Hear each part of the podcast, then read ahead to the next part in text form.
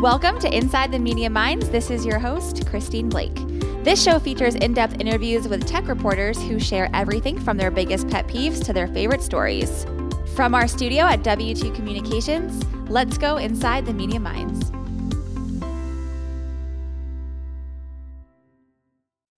Hi, everyone. This is Christine Blake, the host of Inside the Media Minds. And I'm super excited for today's episode because we are speaking with AJ Vicens, who is a reporter at Cyberscoop. Um, this this episode is a little bit of a two-parter, so a little different. We're going to dig into AJ's background, what he covers at Cyberscoop, and then also ask a few questions more specific to the upcoming RSA conference. So, welcome, AJ. Good to have you on. Yeah, thanks for inviting me. Yeah, of course. Um, so I know you've been at Cyberscoop for uh, a year and a half now, and, we closely follow a lot of your coverage there at Cyberscoop. We've had a number of your colleagues on the podcast as well. Um, but can you give us a quick overview of your background and kind of how you got started covering security? Yeah, so like you said, I've been at Cyberscoop about a year and a half. Um, October of 2021, I jumped over. I had been at Mother Jones magazine for eight years prior to that um, and done a little bit of everything over there uh, from data analysis and visualization to um, covering things like voting rights, election security, um, UFOs, uh, mm-hmm. police violence, uh, military issues, all across the board. Um, but it was right around the um, 2016 election when I started covering more of the um, Russian interference operations and what was going on with the election then and it really got me into um, sort of the security space and more of the technical side of how the internet works, how how hackers work, how the disinformation mm-hmm. ecosystem was working, all of those things, and um, yeah, so that sort of lit the fire, and uh, yeah. here we are. Yeah, no, that's um, definitely a, an interesting journey, and I think I always like to hear about how reporters get into cybersecurity. I think it's always a different kind of route that they take. Um, so, you know, pertaining to Cyberscoop, what are some of the main focus areas you cover? So, I focus on cybercrime and state aligned threats. And obviously, those are two very big umbrellas. Um, lots going on in both of those spaces. Um, I would say the day to day bread and butter. Um, I deal a lot with threat intelligence. I deal a lot with, you know, ransomware, other types of cybercrime. I really enjoy writing and learning more about the hacktivist space mm. um, and the spectrum from the uh, uh within that space of you know the fake hacktivists up to the ones that seem more genuine um, and really just it's just such a diverse um, beat and lots going on every day too much to cover yeah um, so you know those are the things i try to limit my focus on because there's so many interesting things happening so many people doing really cool things in terms of new technologies, new platforms, uh, companies doing this and that. But it's just so much going on that I try to limit it to the uh, to the cybercrime and the and the state aligned threats. Yeah, there's so much involved in that um, as well. From your perspective, like what is one of the mo what has been one of the most interesting stories you've covered so far this year in the past, geez, three to four months? Yeah, I mean, so we spent the last year really focusing on obviously the war in Ukraine, mm-hmm. the Russian invasion, and we've spent a lot of time getting to know some of the cybersecurity professionals uh, in Ukraine and and uh, you know outside of Ukraine that are helping the effort. Frankly, so we we spent a lot of time on that, um, and as part of that, you know, there's this sort of flurry of activist front organizations that have emerged um, on both sides of that conflict, and I've really you know enjoyed is a strong or a strange word in this context, but it's yeah. been really interesting to watch that ecosystem and its role in the conflict and the way information gets out, um, the way hack and leak operations are carried out, and that kind of thing. But then, you know, there's these other uh, hacktivist efforts going on as well. And, and, you know, one of the more interesting ones at the moment for me is this group called Guacamaya out of Latin America that um, you know they've they've released uh, you know military and police files from from throughout that region and just really had a huge impact and i did an interview with them and tried to contextualize their activities uh, that was a story in january mm-hmm. um, you know they've released over the last year they've released more than 20 terabytes of data Wow. Um, and it, that's probably sort of my highlight so far over the last year. Um, you know, the the Ukraine work, and then also the the conversations with Guacamaya and, and that reporting. Mm, yeah, that is fascinating. How did you go about um, like understanding a lot of the Guacamaya stuff and like really like digging into some of the data? Well, so I'm, uh, you know, one of my personal biases is that I um, I'm predisposed to sort of be interested in anything related to Latin America. I think, mm-hmm. I mean, especially when it comes to um, cybersecurity, information security, it's sort of undercovered, at least from you know mm-hmm. uh, an American reporting perspective. I feel like there's it's such a massive and diverse region with so many different industries and businesses and uh, people. Um, you know, there's lots going on cybersecurity wise there that just doesn't it kind of flies on the radar somehow. So when stories emerge out of that region, I like to take a look.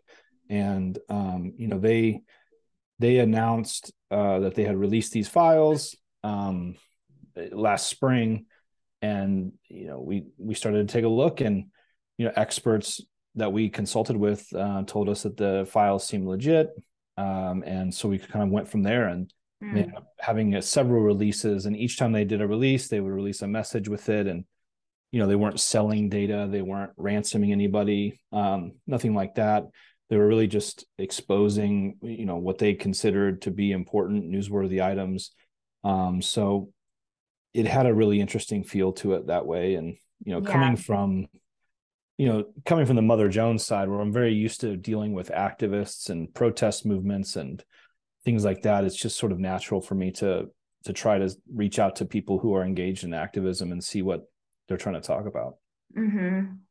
yeah that makes sense. I think um you know one thing that i know you do a great job at and the team at cyberscoop does as well is really looking into some of the the research and the data and the threat intelligence coming out within you know different vendors in the cybersecurity landscape and and reports in general.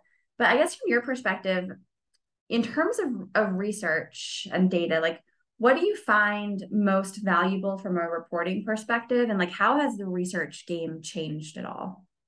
So for me, what I really have enjoyed about my time at Cyberscoop is is, is dealing with the threat intel folks on a day in day out basis. Um, there's so much interesting research going on. You know, reverse engineering. Uh, you know, at the end of the day, really what a lot of these vendors and companies are trying to do is help both their customers but also the public at large through these public mm. blogs learn about these very real threats that could have direct impact on their businesses on their you know personal information their safety those kinds of things and so i've really appreciated that these these companies that frankly could charge a lot of money for what they do um, are willing to share some of these things publicly especially when they think that there's a uh, a safety risk for the general public.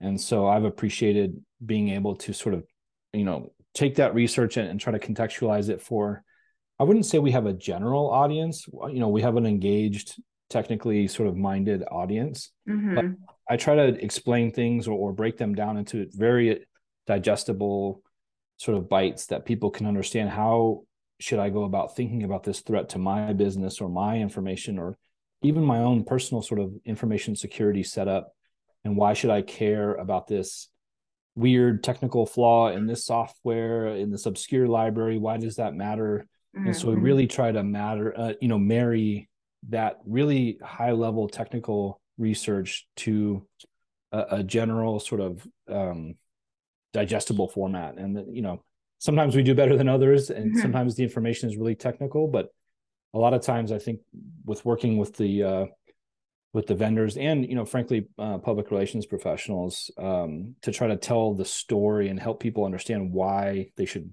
pay attention and why they should care i've, I've really liked that.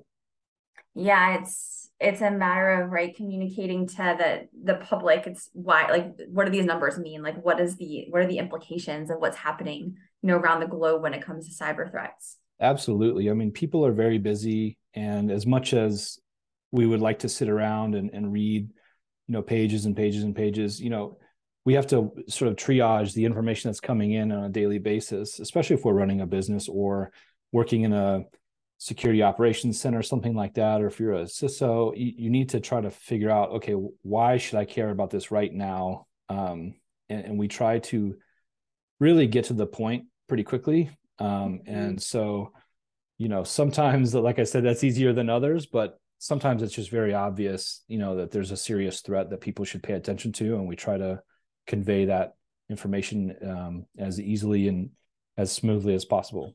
Mm-hmm. Yeah, and if there, if this may be a hard question, but if there is a topic that you could dig into that you really haven't had a chance to dive into yet, what would that topic be? Do you think? I'm always trying to learn about the, you know, the latest novel um, threats and mm-hmm. attacks. You know, I'm really interested right now in learning much more about, you know, the cloud environment um, and how successful attacks are being pulled off there, who's behind them, you know, which industry should be most um, worried about something like that.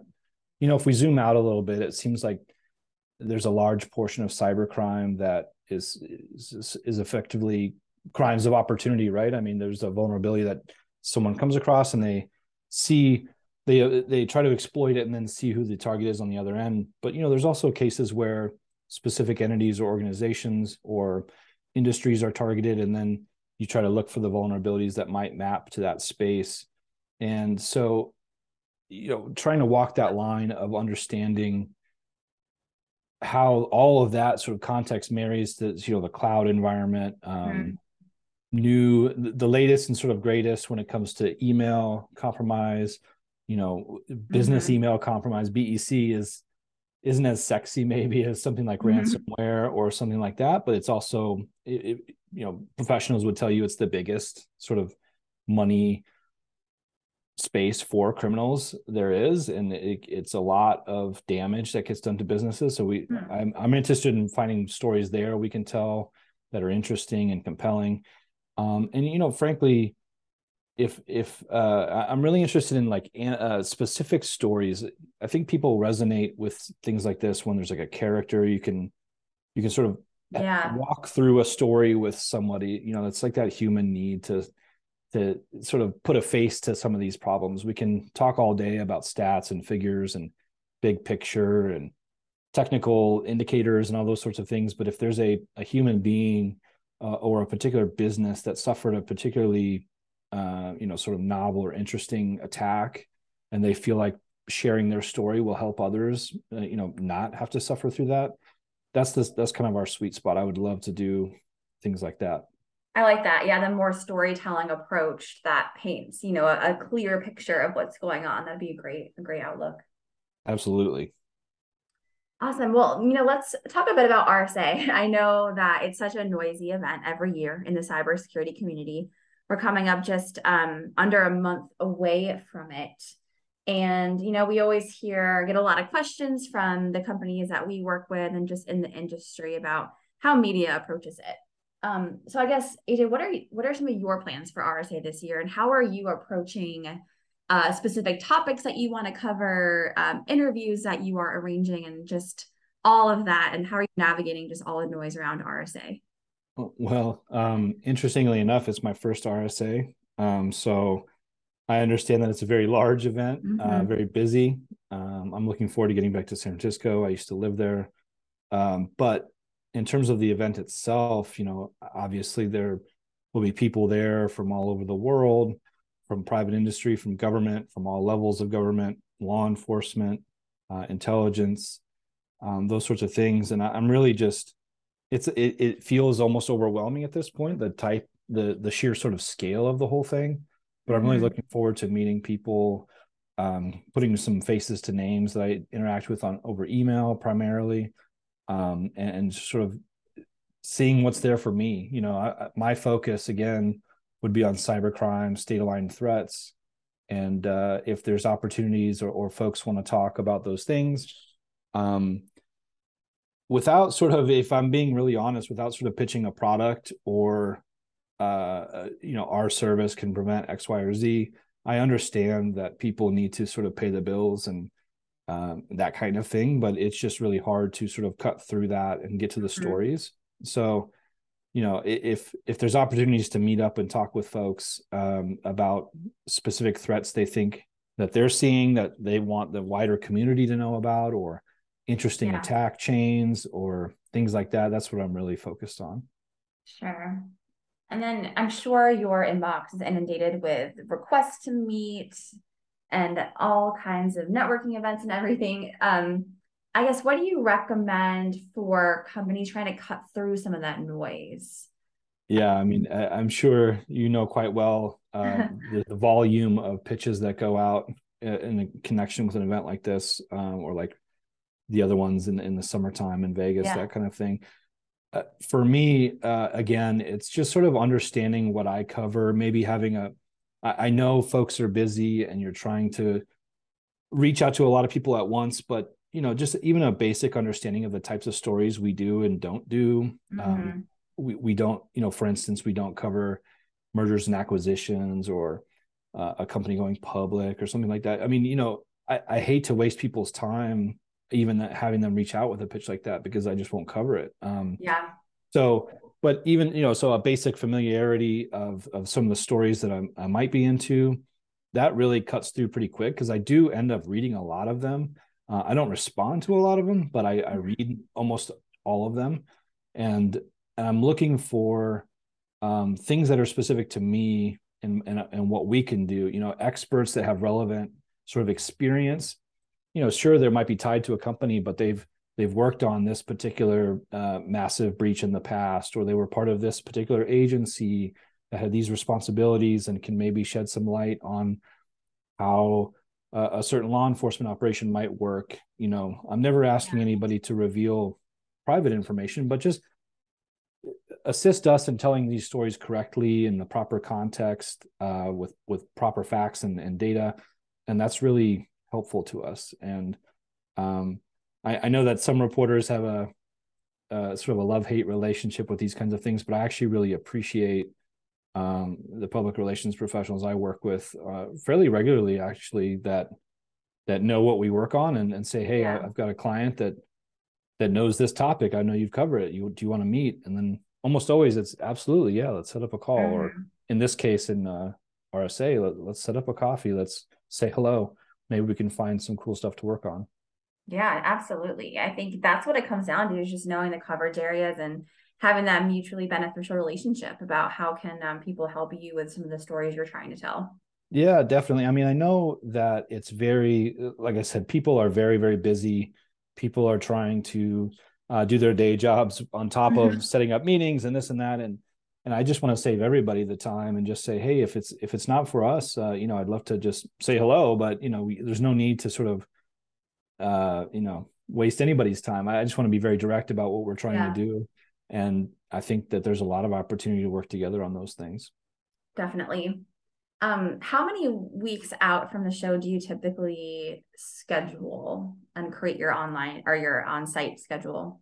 Well, I mean, I'd love to get your perspective on this, um, but uh, in terms of what makes sense, I know people's calendars fill up, but yeah. um, I would say, you know, maybe next end of next week, the, the week after that, I'm going to really start in earnest to try to lock down the calendar. I don't really know at this point what the days are going to look like, but um, I think that's sort of the, the sweet spot for me. I want to respect other people's um, time too, and their planning uh, windows to try to get on their calendars uh, in the in the sort of appropriate amount of time. But uh, it's slightly too early for me. But I'm ready to to right. talk with folks um, probably in the next week or so.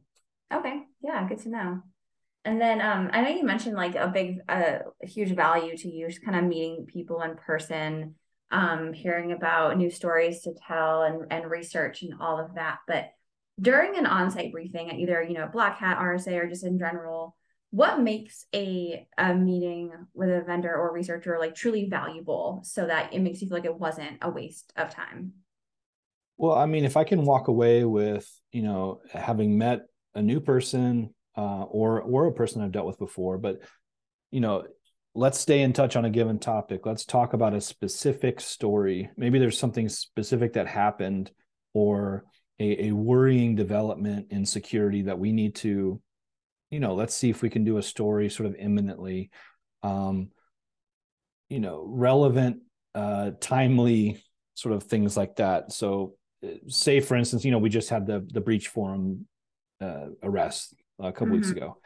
If if this all happened right when we were all in in san francisco maybe there would be clients or or companies that say you know what? We we track these data breach forums and here's what we were seeing. This is why this is important. Um, here's some specific research we have or or that kind of thing. I mean I, i'm absolutely going to take that meeting and perhaps mm-hmm. walk away and write a story you know? I mean so in terms of making their time valuable and my time valuable uh, or for both sides let's let's do something specific. Let's let's um, get out of the sort of realm of the abstract and, and really talk about uh, specific things they might have that are sort of either imminent or very short term um, i would love to you know if people are unveiling research there the more time ahead of time obviously the better that we can mm-hmm. sort of read about that or, or think through it and report it out a little bit and add some like I said, of some of that human element to some of these things really helps the stories cut through. Um, so you know, if people are on, on uh, unveiling research, I'd love to talk about that as soon as possible. Yeah, that's that's really helpful to hear and good to know. Um, wow, I always love hearing like media's perspective on conferences in general and how you approach things. So that's been really helpful. Um, yeah, thank you for. Uh, you know, I, I got to say that I I understand that it's just such a difficult thing to try to set these meetings up and make them valuable for everybody. So if there's if there's things that obviously also I I usually go to these meetings and try to ask the um, subject matter experts or the executives or whoever I'm meeting with what what can reporters be doing better? Where do you see us sort of falling hmm. down um, on the coverage of your sector or your company or your area of expertise? I mean, I, I'm always trying to learn too about how we can better you know tell these stories you know i understand that people aren't always happy with stories um, but at the same time i want them to be accurate and mm-hmm. i want mm-hmm. them to be fair um, even if you don't sort of like them um, uh, you know oftentimes you will like them but right. Um, i think that just getting it right is really important and if there's opportunities for me to learn how to uh, more nuance about a given uh, sector or something like that I'm, I'm all ears for things like that too yeah, I think that's something important to keep in mind too for a lot of the the researchers, even at some of the vendors, like completely in the weeds on things, like how how can this topic be covered and to really detail the implications and the potential problems that could you know come to fruition if uh, people aren't aware of certain things so i think that's really good to keep in mind it's such a good point i think one of my worries is that the security community uh, you know I don't want to be unfair, but it almost feels like sometimes it's a conversation amongst themselves very often. And I yes. want to find ways to, uh, you know, cut, uh, you know, break out of that bubble because the work is so important and so interesting and so, you know, really just frankly, it's cool. I find it very cool, a lot of things that are going on and very just inherently interesting but it's it's not getting out enough in my opinion. Maybe i'm biased because i like it so much but i think that we need to find ways to broaden that conversation or at least broaden the people who participate in these conversations. Yeah i think you're right right about that. I mean it's sometimes it feels like an echo chamber and everyone's just kind of talking around in circles to each other but to break through that and to really deliver that story that lets people know that the, a lot of this stuff is is cool yes but it's also like serious and there are serious implications around it.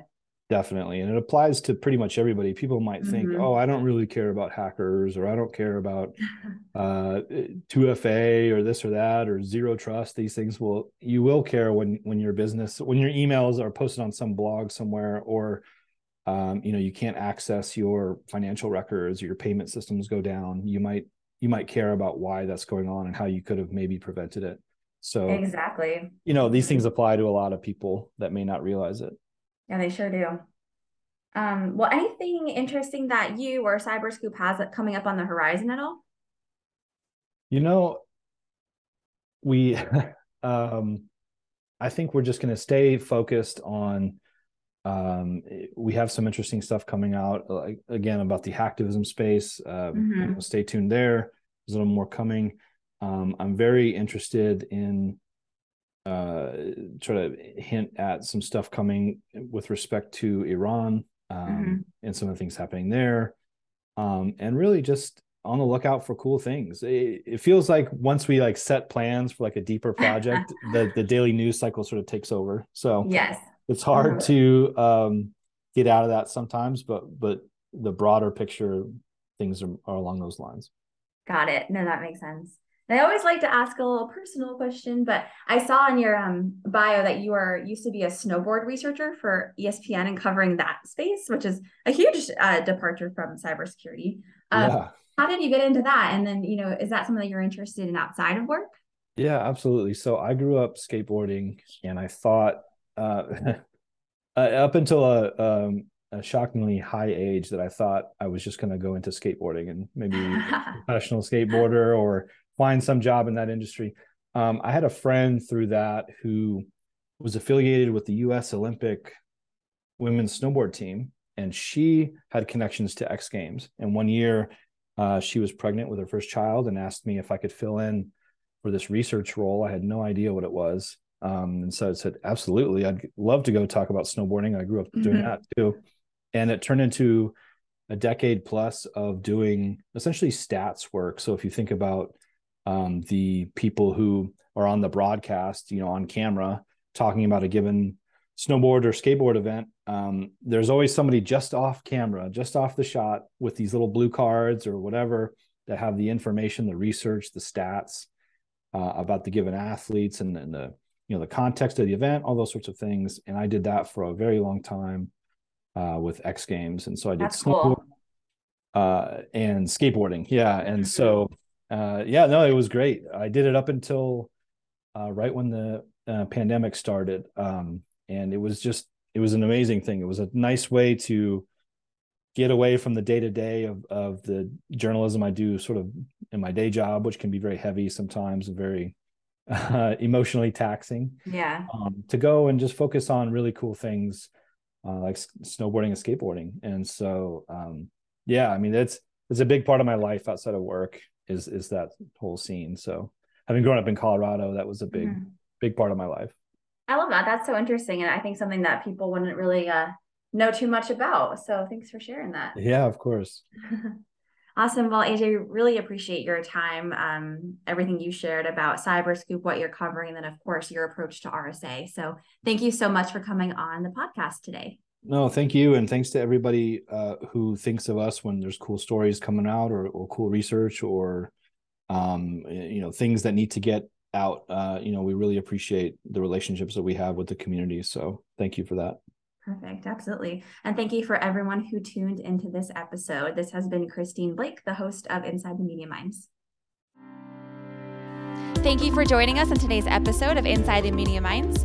To learn more about our podcast and hear all of our episodes, please visit us at w2com.com slash podcast and follow us on Twitter at Media Mind Show. And you can subscribe anywhere podcasts are found.